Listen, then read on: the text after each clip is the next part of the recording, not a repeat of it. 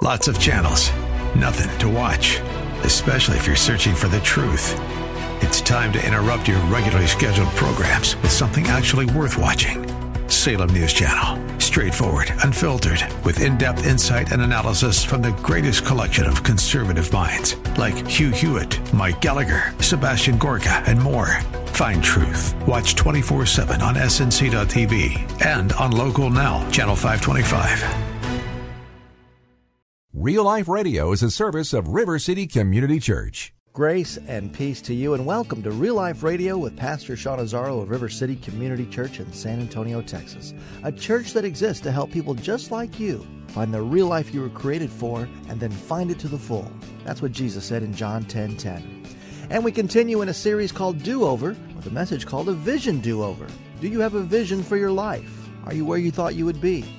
Pastor Sean has some help and hope on the way if you want to be on the right path. This is Real Life Radio. Our series is called Do Over, and we've learned that we actually can have a serious do over because of what Jesus Christ did for us. Because of his death on the cross, his burial, and his resurrection, conquering death, we actually can have a fresh start. We can experience a do over, and it's transformative. We saw last time every do over starts with a thirsty heart. Remember Zacchaeus? And he just had a thirsty heart to do something crazy because he had to hear from Jesus. He had to get to Jesus. That's the heart that experiences a do over because that's the heart that will follow Jesus no matter where. Okay? Now, I want to talk a little bit about a do over vision. I have to tell you, I've been excited about this talk because I want to suggest that there are a lot of us in this room who maybe need to pause and take a look at our life vision. How are we doing? Are we on track? It's interesting that we're doing this talk on Mother's Day because, quite frankly, I was shaped by a mother's vision. My mom, when she found out I was going to be in the ministry, she just saw Billy Graham. And my boy, next Billy Graham. That's what it is. Mm. You think I'm kidding? and it didn't matter what any of us did. She saw greatness in her kids. Bottom line. And if you saw pictures of us or could take little videos of us back then, you'd be like, wow, that woman had supervision or something. But she did. She saw the potential for greatness. And can I tell you something? Your mom did too. Most likely your mom did too. Moms have these lenses, these weird greatness lenses. And my question for us is this morning what if they were right? What if God created us for something significant? What if we've settled? I want to take us to a passage of Scripture. If you have your Bibles, turn to Genesis chapter 28. I want to look at someone who had what I will call a vision do over. They really did. They were an adult and they saw an entire change of course because of God's vision that He had for them. I want to look at the life of Jacob for just a few moments. Jacob's story is interesting because it really starts out kind of uh, shady, if you will. An overzealous mother and an ambitious son. You remember, God had told Rebekah when she was pregnant, You're going to have two children, and the older will serve the younger. That's unusual because in the biblical patriarchal system, the oldest son took on not only the resources, but the responsibility for the family, became the leader of the family. It's just the way it was done. And for Rebecca, it was going to be different, and God told her this. Well, you remember the story. She gets Jacob when it comes time. Isaac, her husband, is about to bless the older son Esau. They deceive him. They fundamentally cheat Esau. They deceive Isaac so that he will mistakenly bless Jacob. But once that blessing's given, it's sacred. It can't be taken back. And you're like, well, but that's what God wanted, right? I want to suggest you God wanted the older to serve the younger. That's what God said. I don't think God wanted them to violate his principles to get his will accomplished. And I think it's just a great lesson. I don't think God ever wants us to violate his principles to get his will accomplished. With Father, the ends never justify the means. And you're like, but, but this isn't the Bible. Can you say that? Sure, I can. God shows us the victories and the failures. And while, yes, God did use that, I want to suggest had they just waited on the Lord, God would have brought his plan about. He always does. That's why he gets to be God and we don't.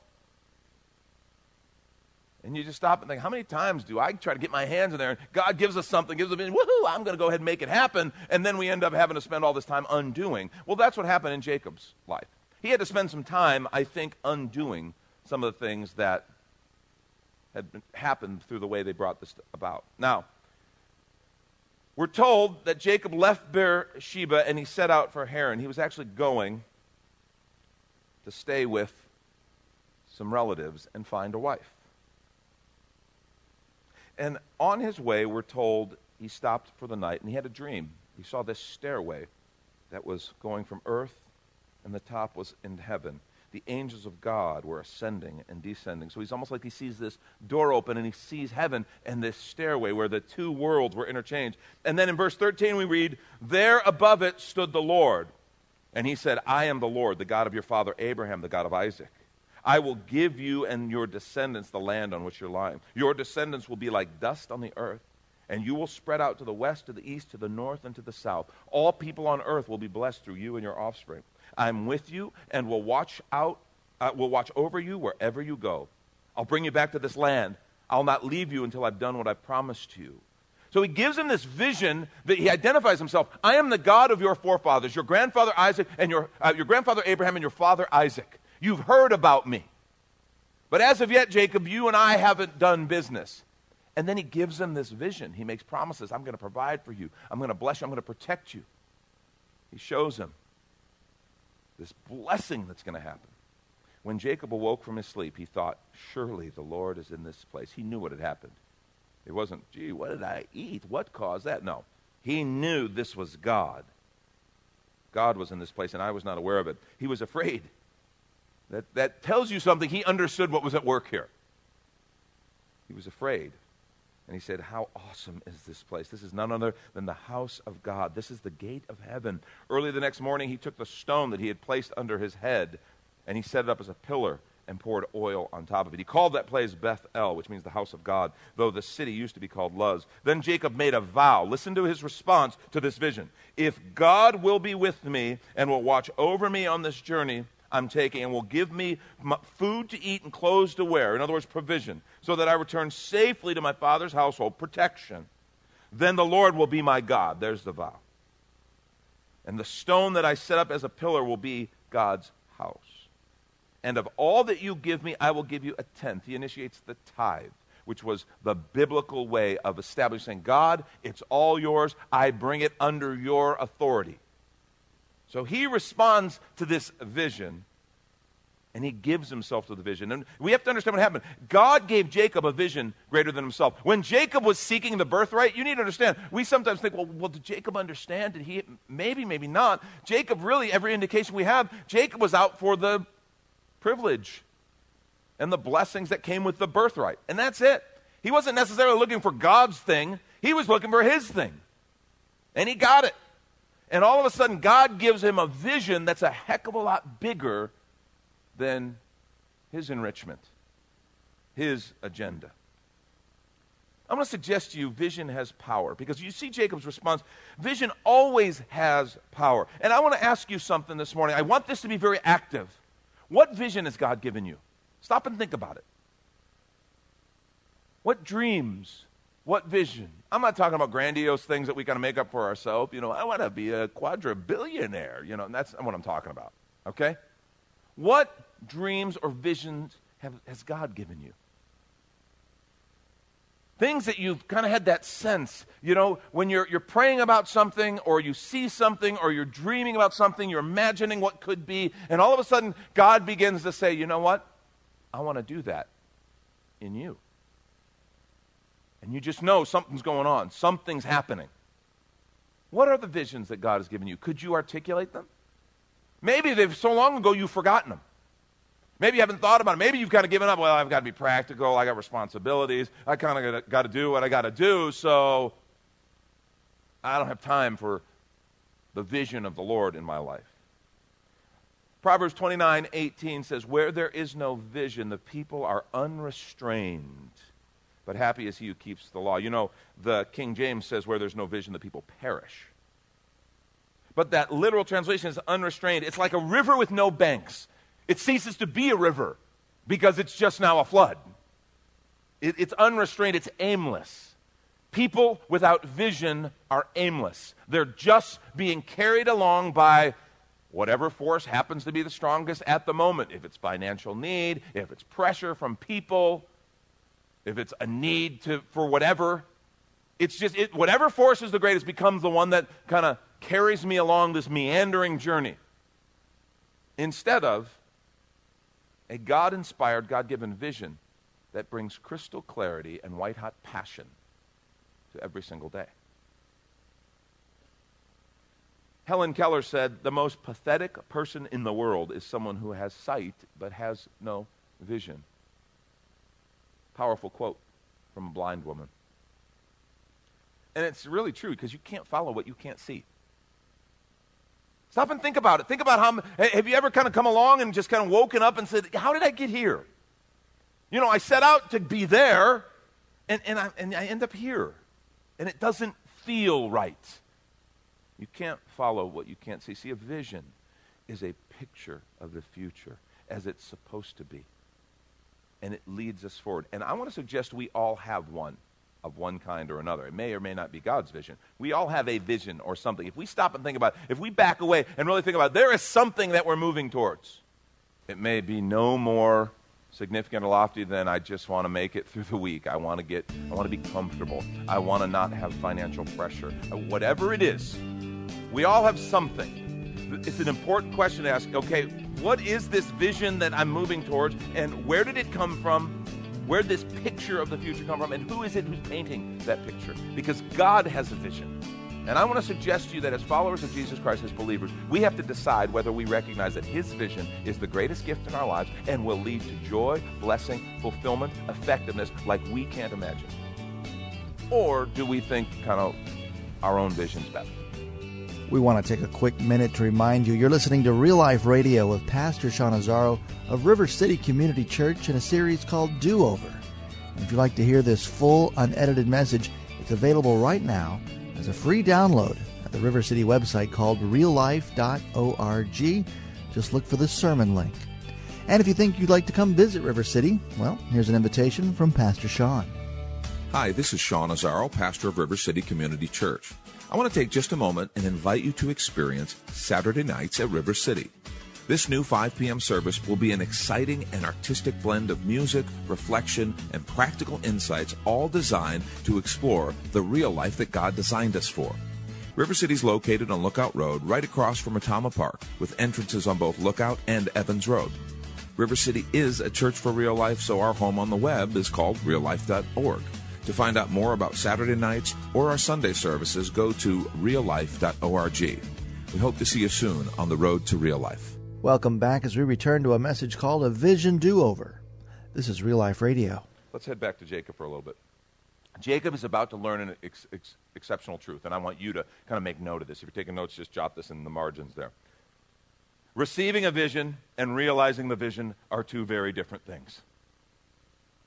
Receiving a vision and realizing that vision are two very different things. Jacob has received a vision and he's, he's given himself to it and he's fired up. But actually realizing that vision is going to take something else because you have to understand this whole thing of Jacob, this deception, this kind of pattern, he's the, he's, he's the same kind of person after this vision as before this vision. His name means one who supplants or deceiver. See, Jacob has a past that he has to be dealt with. He has to decide is he still going to be that person, or is this different vision going to lead him to be a different person? Now, remember, he goes among his mother's people to find a wife, and he meets Uncle Laban.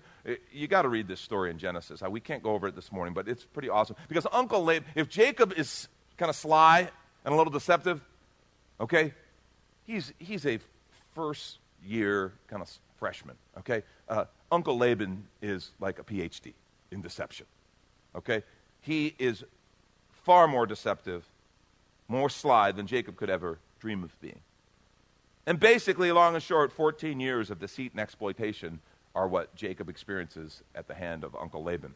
And yet, what's interesting is God blesses him. He actually becomes quite wealthy. Laban is frustrated as he watches God continue to bless Jacob, just like he said he would. After 14 years, Jacob says, Enough, and he starts to head back home from Uncle Laban. He has a family now, a large family. Head back home, and he discovers on his way that he's going to meet his brother Esau. You remember the one he cheated out of the birthright?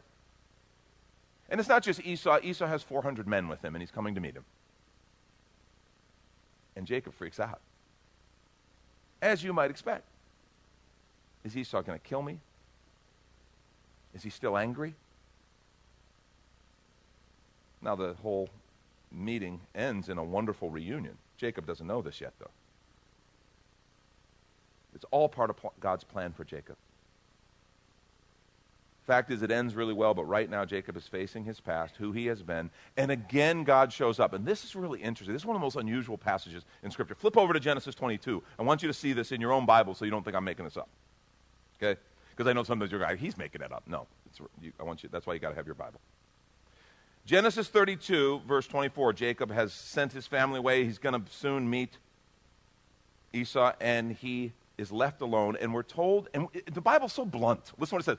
And a man wrestled with him till daybreak. Doesn't tell us who the man is. Did he just show up? Did he jump out from a bush? Did Jacob, fall asleep again? Did this happen? Just says a man wrestled with him till daybreak. When the man saw he could not overpower him or cause him to concede, he touched the socket of Jacob's hip so that his hip was wrenched as he wrestled with the man. Then the man said, Let me go, it is daybreak. But Jacob replied, I will not go unless you bless me. That's the first clue to who the man is. Jacob understood this to be a messenger of the Lord, an angel, or a manifestation of the Lord in some expression. He knew this was no ordinary man. The man asked him, What is your name? Jacob, he answered. Then the man said, Your name will no longer be Jacob, but Israel because you have struggled with God and with humans and have overcome. Jacob said, Please tell me your name. He replied, Why do you ask my name? Then he blessed him there. So Jacob called the place Peniel, saying, It is because I saw God face to face, and yet my life was spared. The sun rose above him, and he passed Peniel, and he was limping because of his hip. Now just stop, and let's just establish. He wrestled with God. Why God chose to work this way, why God chose to communicate and express his way to Jacob, we don't know. He doesn't tell us, but he did. Jacob wrestled with God, and he leaves with two distinct things. He leaves with a limp. It says he continued to limp the rest of his days. He leaves with a limp, and he leaves with a new name. Fundamentally, I want to say to you, after that encounter, something has happened to Jacob, and he's not the same. He is different from that day forward. I think sometimes we need to recognize when we encounter God, when we enter in, that we, we will never be the same. God doesn't leave us the same. We understand how we say God loves us and accepts us how we are. He does. But the fact is, He loves us enough not to leave us that way. And this is His process with Jacob. He wrestles with him, He wounds him on his hip something representative of this struggle, this striving that Jacob has made a lifestyle. That God says, no, no, no, not anymore. And he touches him and wounds him. But he blesses him and gives him a new name. If you're taking notes, I want you to write this down because this is really significant. The foundation of a new vision is a new name. The foundation of a new vision is always a new name. See, I think a lot of us get hung up right here. We're not sure we want a new name. I want God's vision because it seems pretty cool. I want God's blessing because that's awesome. I want His protection. I want His provision. I want all the promises. I don't know about this new name thing because that is kind of big. And I definitely don't want my interaction with God to wound any area of my life be it my pride, my self sufficiency, my tendency to kind of try to bring God's things around through my own efforts and my own means, even if they shortcut every now and then. I don't want any of that stuff wounded, and I definitely am not sure I want a new name. What's wrong with my old name? What's wrong with the name Jacob? Well, it had become synonymous with deceiver. And God says, I'm going to give you a new name. And Jacob's new name addresses three questions that every one of us are going to face as we consider giving our life to a vision bigger than ourselves. The first question is very simply Who are you? Who are you? It's called the question of identity. Jacob needed a new identity, fundamentally. And I want to suggest that is true for every single one of us when we come to Jesus Christ and become followers of Him. And if we're actually going to realize the life He created us for and the vision He has, we're going to need a new identity. I met with a couple just this last week, Lori and I did. This is a couple who went through a horrible experience that ended in divorce. Married couple that became so lost somewhere in their relationship. This is a great couple, great family. Things were, were breaking down, breaking down, breaking down, and they got divorced. It shocked all of us. It got to the place where she just left. And here, this family that we knew and loved was shattered. Well, God did an amazing work. And as we sat with this couple this last week, they each shared about what kind of led them to that place. For her, particularly, some of the unique issues that they had in their marriage, which were significant, but not totally unusual. They were just stuff. But they spoke to and they wounded an area in her identity you see, she'd had issues being raised and the identity issues and these things that her husband would do, innocently enough, would ding her identity because she was still living in that old identity. Turns out, when, when asked, that he said the, some of those things he was doing, there were control issues, there were things, and they were based out of his sense of identity and needing to perform, needing to continually push the envelope. And I have to tell you, God brought them to a place, brought her to a place where she reached the end of her rope and did an amazing miracle in her life. And I sat and listened to that couple. I sat and listened to them tell me how God has totally transformed them, and it all centers to this idea of identity. She sat and shared, I realize I am accepted and I am loved by him, and I realize in him, his eyes I'm precious. I, re- I, have, I feel the love of God in a way that is different than I've ever felt it before. And he said, I realize I don't need to push, I don't need to control because I'm accepted. I don't need to constantly be competing, competing, competing because I'm accepted in him.